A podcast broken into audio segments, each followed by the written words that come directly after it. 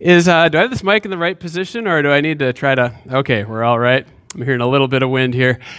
Um, in case you haven't met me before, I'm Tony Beach. Uh, my wife, Julie, and I and our family, we came to Emmaus Road back in about February of this past year.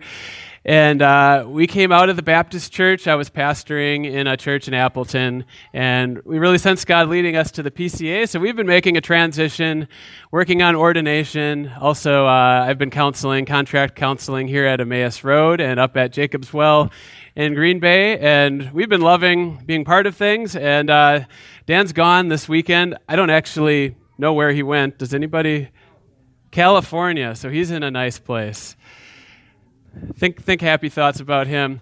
Um, he's he's invited me along with the elders to preach for him today. So looking forward to doing that with you. And my first thought with preaching on Jeremiah forty-eight was to ask a question, maybe because I do so much counseling. But here's a, here's a deep, probing question for you. Um, regardless of your opinion of how the elections went two weeks ago, have you experienced any relief when you've turned on, in the last two weeks, a Packer game, the news, or whatever you like to watch on T V, and you haven't had to see five attack ads on Scott Walker or five on Tony Evers to get through the program? Anybody willing to admit that there's a little bit of relief after election season? Okay, I was assuming there'd be, but I wasn't sure. I feel good about that. I, I this is the only time of year where I can turn on a Packers game and actually be happy to see beer commercials. It's, it's like a finish line's been crossed.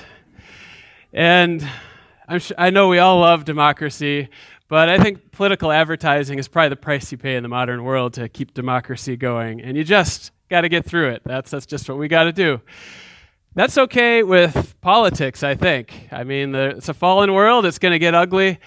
But I think we can get in kind of a similar mindset when it comes to passages like we're in in Jeremiah, where it's just hard, it's judgment, and we can start to feel like, man, these are God's attack ads against Israel, against Moab, against Egypt, against everybody. He's got something to say, and it's hard to listen to.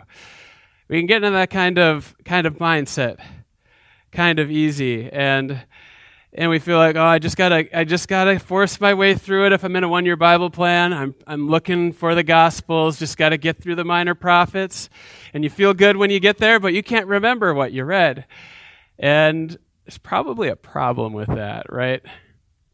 I've been I've been thinking uh, about some advice I heard. I don't know who it was from, but I think it was a while ago, talking about reading the Bible. And And it was some hard advice, but it was good. It was, don't just focus on the passages that speak to your heart. I mean, those passages are good. They help you. But spend some time in the passages that do absolutely nothing for you. Because if this is the Word of God, if it's alive and if it's active like it says it is, it's not a problem with His Word, right? That we're not getting anything out of it. There's, there's something in our heart that's in the way. And if it's keeping me from getting something from God's Word, I want to deal with that. I want to give that to God and let Him help me with it. And one of the best ways is to sit in one of these passages and just work through it with Him. So you might feel like that's what you've been doing for a while with passages like this. You might feel like that's how it is with sermons on Jeremiah, like, I can't wait till we get to Advent. It's almost here. But let's let's try to let's try to keep working it and see what God can do. So if you can uh, open up your Bible to me to Jeremiah with me to Jeremiah forty-eight, I'm going to be jumping around a little bit beyond what's in the folder, and uh, I'm trusting we're going to see as we look at this passage that God's judgment isn't something just to get through. It's actually far different than ours, and it is good, different in every good way. So let's let's take a look at what it has to say, what Jeremiah has to say in chapter forty-eight and starting at verse three. A voice, a cry from Horonaim, desolation and great destruction.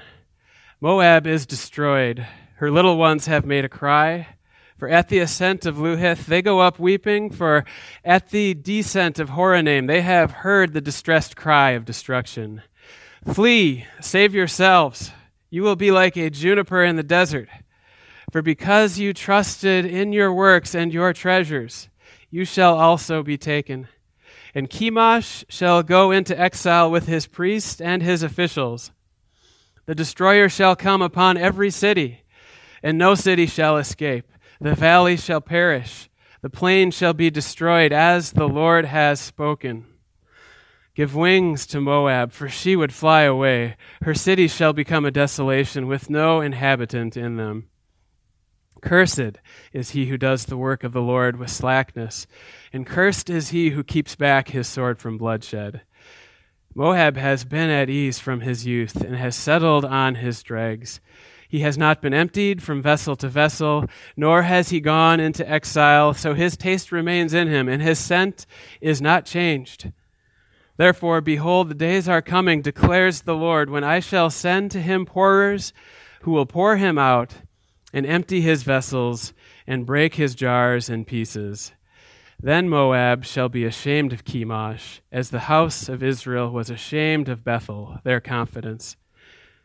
Verse thirty-one, therefore I wail for Moab, I cry out for all Moab.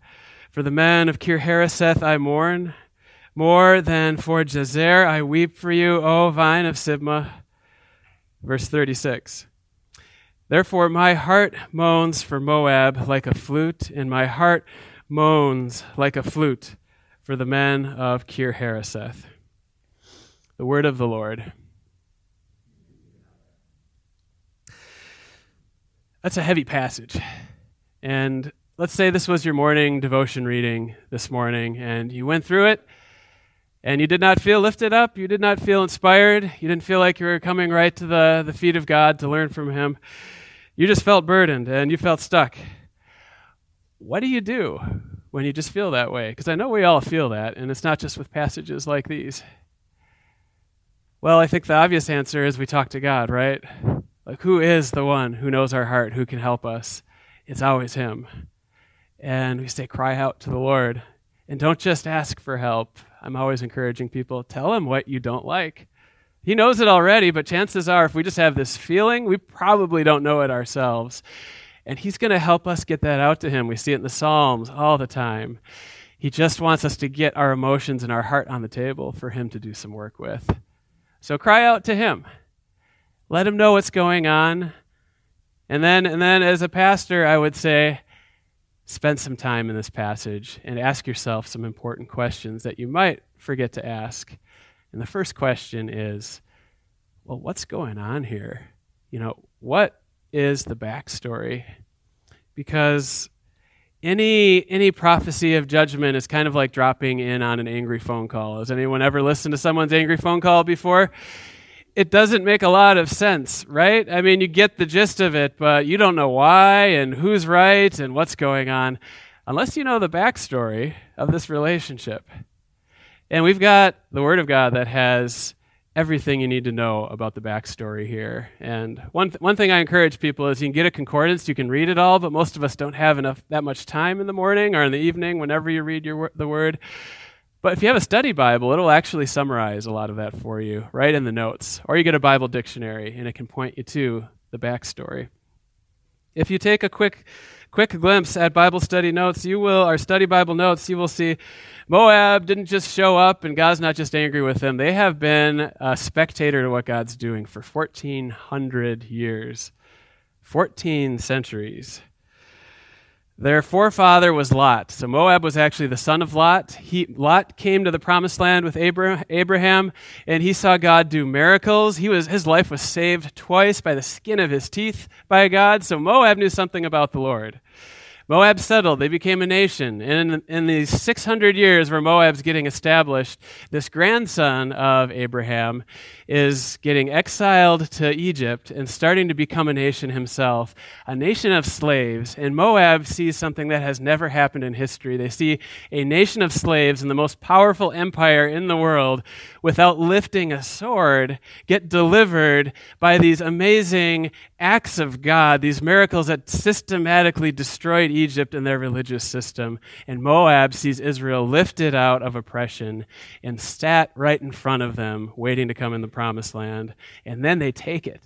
And they take it by beating nations that Moab probably never thought they could even try to fight. And they see this, and then they see for hundreds of years the judges, King David, King Solomon, and the ups and downs, and how if Israel's close to God, they thrive. If they get away from him, they start to fall apart. And constantly they're receiving an invitation, come to the Lord. If we read uh, read just a little bit in the Old Testament, we see Israel was a nation of priests. They were meant to reach out to the nations. And Moab has this invitation for fourteen hundred years. And what do they do with it? If you just read this prophecy on the surface, it sounds more like a story of God. God's just angry, right? But when you think about the history, this is a story of patience. This is the story of God holding out his hand in an amazing way. And it's not patience like we have. Um, I, uh, I've done a lot of freeway driving because we lived in Minneapolis for eighteen years. And if you're like me, when you see road construction coming up, which you have to drive through, you know, constantly in the Twin Cities, or if you're on forty-one, it's been constant there. You like to find which lane's moving, and you want to get in that lane if you can, just in time. And I had this wonderful opening when I was driving up to seminary one day, uh, coming up to some construction. I was getting ready to move over, and I didn't see, we're doing sixty-five miles per hour. I didn't see the car behind me was coming up at eighty-five. So as I moved in the, the lane, that car was right there, and I had to swerve to get out of the way. And that guy didn't even seem to notice. Like, we were just on impact. And so I'm breathing a sigh of relief. I'm starting to get my anger going because it wasn't a very holy moment. And and something funny happened. Right as I was about to even form an angry thought, we hit the slowdown. He locked up his brakes. The guy behind him is going eighty-five. He locks up his brakes, smashes right into the back of him. And it was a perfect balance, though, because it wasn't hard enough that he got anyone got injured, but it was hard enough that there's at least fifteen hundred dollars of damage to both vehicles. And I have to confess, I'm like, God, thank you. The desire of my heart on the freeway is fulfilled for once. Is it? Would anybody like to see that ever? I mean, it's it's true. That's how we like justice. We want it done, you know, not over the top, but we want it right away, perfect, right in front of us so we can say, yes, they got theirs, and maybe they'll learn. That's how we like to do justice, right? We don't have patience like God. And you think about Moab, Moab wasn't even like somebody who almost runs you off the freeway. Moab is like the guy who intentionally runs you off the freeway, and then he turns around and sues you. And then he does it again and again for fourteen hundred years. You look at the relationship of Moab and God and Israel, you just do a concordance search, and you just scratch your head. You're like, what are these people thinking? That was the kind of neighbor that Moab was. And yet God keeps extending his hand for fourteen centuries to these people. And the sad thing is Moab thought he could ignore God's patience and warnings. Uh, we read in verse eleven, Moab has settled on his dregs. He's like, they were famous for wine in Moab. He's like an old wine that can't, the, the flavor can't be changed. It is what it is. And he's seen God extending patience and invitations and even some judgments over these fourteen hundred years. But Moab seems to just think, I can ignore that. You know, this is just a bunch of bluster. Moab doesn't think that there is going to come a time where there's justice for every single person, every single family, every single community, every single nation before God, that God is patient, but it doesn't mean that he's lax in justice. They didn't realize every single word that we say is going to be brought into account. And they didn't realize how perilous their situation was, that they're literally right on the brink of being gone. And if you're reading, if we're reading this right, this chapter shouldn't make us just think, wow, how much patience does God have with Moab? But we should think, how much patience does God have with me? I mean, I can think of a list of things that he never should have excused in my life, but yet he stuck with me. And where is he patient with me today that I maybe need to pay more attention to and not presume that it means he's indifferent to sin that's going on in my life? Moab should get us to pay attention because God's judgment is far different than ours. He is far more patient. And it should make us pay attention to our sin rather than getting complacent and getting settled like Moab did. That's the uh, the first key message in this chapter. And that's a big message to get. And if you're like me and you're reading through a hard passage like this, I'm, tittled, I'm, I'm, I'm tempted to just settle and say, all right, I got something out of this. Good. I'm, I'm done for the day. But are we even halfway into this story? Do we even... Do we even know the heart of what's going on yet? I mean, if your neighbor, hope it hope it never happens, but the police come and they arrest them in the night, you want to know the backstory, but you also want to know, why were the police there last night? What actually happened? You know, what's going on here? We want to know why. And some of these judgment passages are tricky because God doesn't always give us the answer why. But in this chapter, he actually does. And that is a really good thing to look at next. If you look in verse seven, it's uh, it's an answer he gives us, short and sweet. He says, because you trusted in your works and your treasures, you also shall be taken. Later in verses twenty-nine to thirty, uh, God makes it clear pride is the main problem for Moab, because he says, we have heard of the pride of Moab. He is very proud of his loftiness, his his pride, his arrogance, and his haughtiness of heart. The Moabites were pretty high on themselves.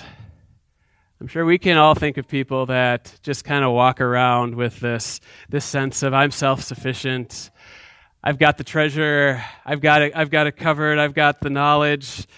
People who don't think that there's even a, a, a bit of need for the Lord in their life. That's a bit what it sounds like Moab was. Uh, verse twenty-six and forty-two, they both tell us this wasn't just Moab being big on themselves. They actually magnified, Moab actually magnified himself against the Lord. And don't pass over that, because that is a crazy thought. This idea to think that we are somehow greater than the creator of the universe and the sustainer of every inch of creation. It is a crazy thought. And crazy thoughts lead to what? They lead to crazy actions, right?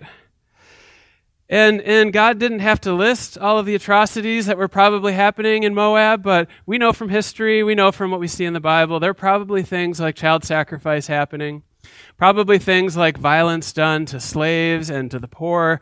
There were there was probably rampant sexual immorality, violence against women. This was probably an ugly, ugly place to live. But God didn't have to talk about all that, because he went right to the source. And And if you look at any atrocity committed, any evil committed, you're going to find self-exaltation and this arrogant pride right at the heart of it. Anything in history, that is always right at the core. And we see that Moab, Moab was at the point with pride where God had to act. He couldn't leave them as a nation any longer. So that's that's pretty serious, but how does it fit with us? I mean, is this uh, is this a chapter that's there for us to say, praise God, I'm not as bad as these people. I mean, they, they were a mess. And thank you, I've learned some humility. And maybe if I was even there, I could have been an example to Moab, and I might have helped him out a little bit. You know, it's funny, but sometimes we kind of think that way. Like, if I was just there, oh, it would have been different. I don't know if anyone uh, is familiar with Ted Tripp, uh, the author. He writes a lot of Christian parenting, um, pretty well known.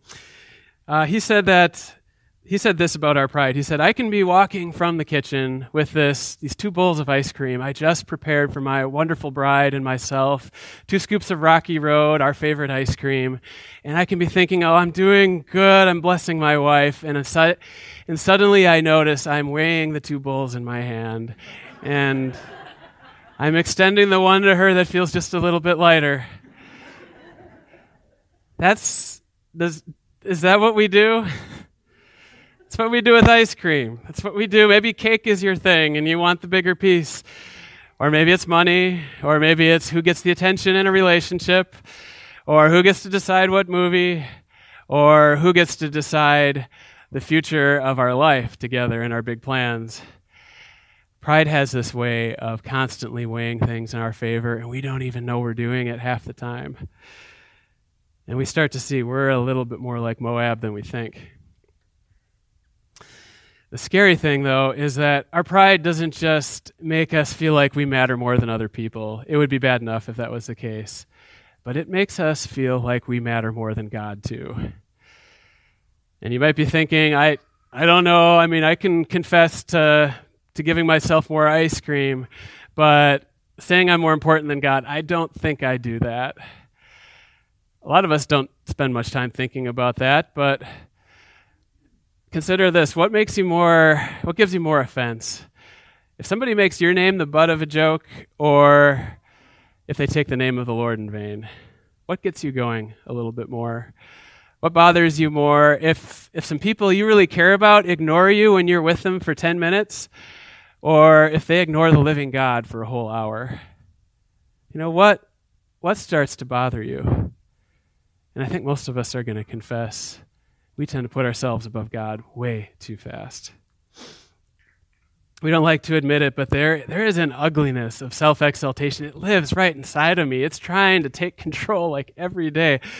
First John two calls it the boastful pride of life, and, and our passion for ourselves and our hopes and our dreams, it so quickly eclipses our passion for God's glory. Every day it's competing, and every day it seems to win. It's crazy. I mean, I know I'm significant, but we're tiny compared to God, right? That shouldn't be a comparison. I, I know my life matters, but it's nothing compared to His greatness. But I get it all backwards, and, and God makes it clear in every verse in Jeremiah forty-eight that pride is something He doesn't just oppose, He violently opposes pride. Like, He's up in arms against this, and it is evil. And the only solution to it is justice. And thank God, He's able to extend mercy even the eleventh hour to Moab, because this was a warning to Moab. We see, I think, in Jeremiah eleven, when, when God announces something, they have the chance to, to repent, and it's not going to happen. He extends mercy because there was one who came and lived that perfect life we couldn't live, the Son of God, who took the price of our pride, the justice for it, the infinite justice, and it was nailed to the cross through His body so we could be set free. And we have an opportunity today to be followers of Christ and still wrestle with this junk and say, God, help me again today. I want to humble myself again today, and I want to keep in that attitude of humility until the final day where it's gone forever and I'm, I see Christ face to face.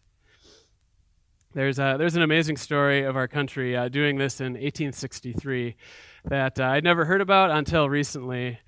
Um, I don't know, is anyone familiar with the Civil War or Civil War buff historians a little bit? So you'd know this is like the second year of the Civil War. Things are not going very well. This is the deadliest war in American history to date. Like, by far. And the South was winning. And up in the North, uh, people were very confused because the North was against slavery. We had the moral imperative. God was supposed to be on our side. We had more money. We had more people, more troops. And we were losing up in the North. What's going on? Why, is it, why isn't God supposed to be on our side? Or why isn't God on our side? And Lincoln and the other leaders were actually making plans for evacuation of Washington, D C Like, that's that's the point it was getting to. They were afraid. They were stressed. People had relatives in the war that were either dead, wounded, or are just living in, in difficult circumstances. And leaders did something that surprised me to read about. I mean, I would expect a call to prayer or something like that, but they actually issued a call to national humiliation. And I don't know, I hadn't learned this in history when I was growing up, but uh, in that uh, spring of eighteen sixty-three, this is what they wrote. They said, "The awful calamity of civil war may be but a punishment inflicted on us for our presumptuous sins. We have grown in numbers, wealth, and power as no other nation has ever grown, but we have forgotten God. We have vainly imagined in the deceitfulness of our hearts that all these blessings were produced by some superior wisdom and virtue of our own." That sounds a bit like today, doesn't it? "Intoxicated with unbroken success, we have become too self-sufficient to feel the necessity of redeeming and preserving grace, too proud to pray to the God that made us." And so you have the president and Congress calling the nation to prayer and fasting and humiliation and seeking God with that kind of posture. If you know the Civil War, the Battle of Gettysburg happened about three months later, and that's considered the turning point in the Civil War. And I don't think it's inconsequential that this declaration happened just three months before that. There is something significant about turning to God and our pride and just acknowledging it. And And it's not just a one-time proclamation that we make. We don't we don't say, you know, I feel really bad, fix it today, God. But this is this is something the Bible tells us we need to walk in. Matthew three says, produce fruit in keeping with repentance. Humility is a virtue to maintain. And Lincoln and Congress even had to do the same thing. Again, the Civil War lasted another two years. It it got worse. It got harder. Uh, there were more victories, but more losses, more suffering, and they actually issued the same kind of call to humiliation a year later, and they stuck with seeking God. And that's that's commendable. That's something we need. And that that is a picture of the kind of walking in repentance that God was calling Moab to, he was calling us to.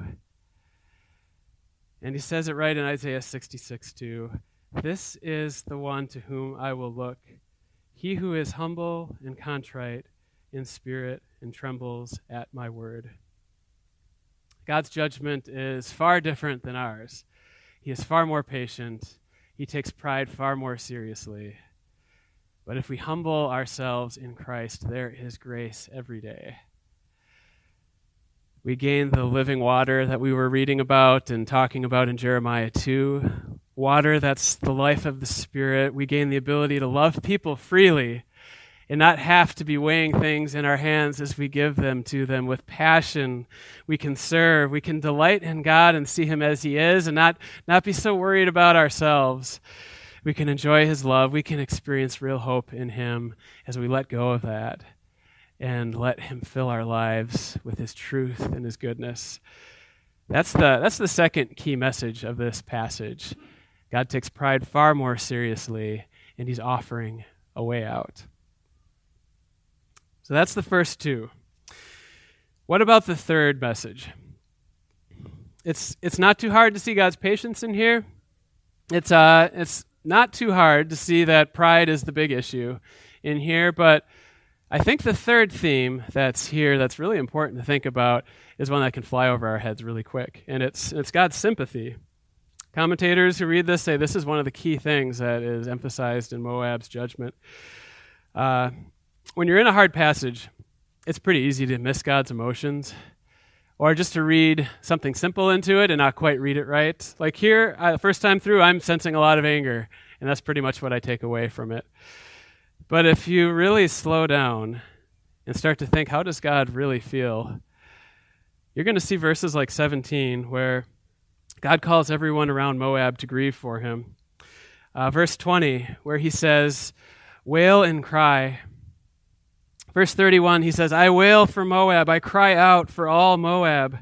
In verse thirty-two, I weep for you. In verse thirty-six, twice, he says, my heart moans for Moab. It moans like a flute.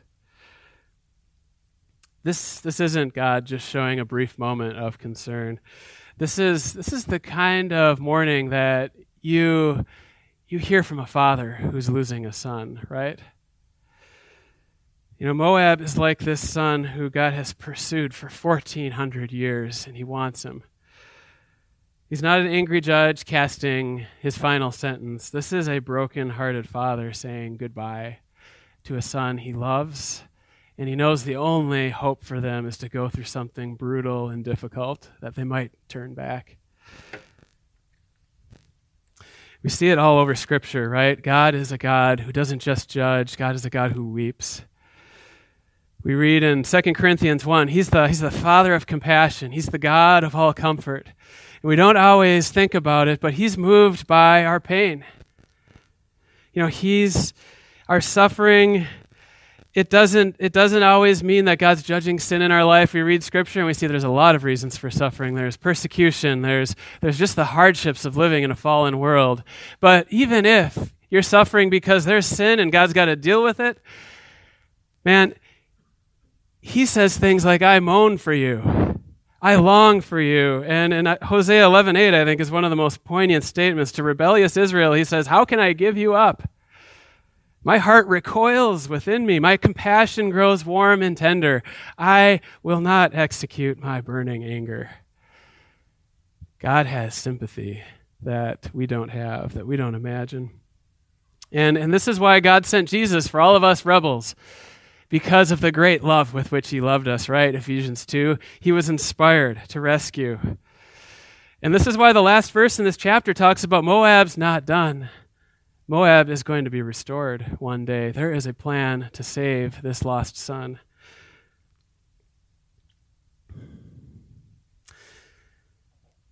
We see God does not give up. He's a jealous God. It says it right in the Ten Commandments, right in, I believe, the third commandment. I, the Lord your God, am a jealous God. He wants us. He longs for us. He's never indifferent. And when we rebel, he's angry, but he's also grieved. And he wants us back. And no matter what it feels like to us, the truth is that no one is more for us than our Heavenly Father. Nobody can ever be more for us. And when you're caught in rebellion, he is longing to bring you back, just like the father of the prodigal son. Remember, he was watching and waiting, and when he saw the prodigal come, he takes off running, and he throws his arms around his son, and he celebrates because his son is alive again. That's the kind of love God has. That's the kind of sympathy he had for Moab that he has for us. And today, he might be giving you the invitation to, to stop and say, you know what, God, I don't, I don't even think about this enough. I don't think about how you care. And he might be giving you the invitation to stop and say, I need to look at Scripture again and see, how does God care for me? Maybe talk to some people and get some help. Because if we miss this, we miss so much of his love in the grasp of it. Jeremiah forty-eight, it's, it's showing us God's far more patient. He takes pride far more seriously than we do, and he has a sympathy that is far exceeding any human sympathy, and it's directed towards us. God's judgment, it's far different than the way we judge things. It is good and different and good in every way. And and as we wrap up, I would just encourage you, take a, take a moment and ask yourself, you know, what does this mean for me today? Is, uh, is God underlining just the whole idea that, man, I run away from these hard passages and I could really stand to spend some time in them and, and working through the problems that I have and getting some help? Maybe that's what he's underlining, or maybe it's his patience in thinking, I forget what a treasure that is, that I'm just living in patience. And maybe there's something that he's trying to point out that you need to deal with today, and stop presuming on that patience to go on forever. Or maybe there's someone he's showing you you can show that kind of patience to. Maybe it's his opinion on pride, and you just need to sit down and start to think about, take an account, how, how bad is pride in my life? Maybe I'm underestimating it, and I really need to humble myself before God. Or maybe it's his sympathy. And you really, really do need to stop and search Scripture to see, how does God really feel towards us, and start to think about that more. Maybe it's something else completely from, different from the service or from this week or this morning. I just want to give uh, the Lord a chance to impress, you know, whatever he wants us to really focus on uh, to our hearts right now. So we're going to pray, and we're just going to take a moment to think about that. Father, thank you for uh, a beautiful day.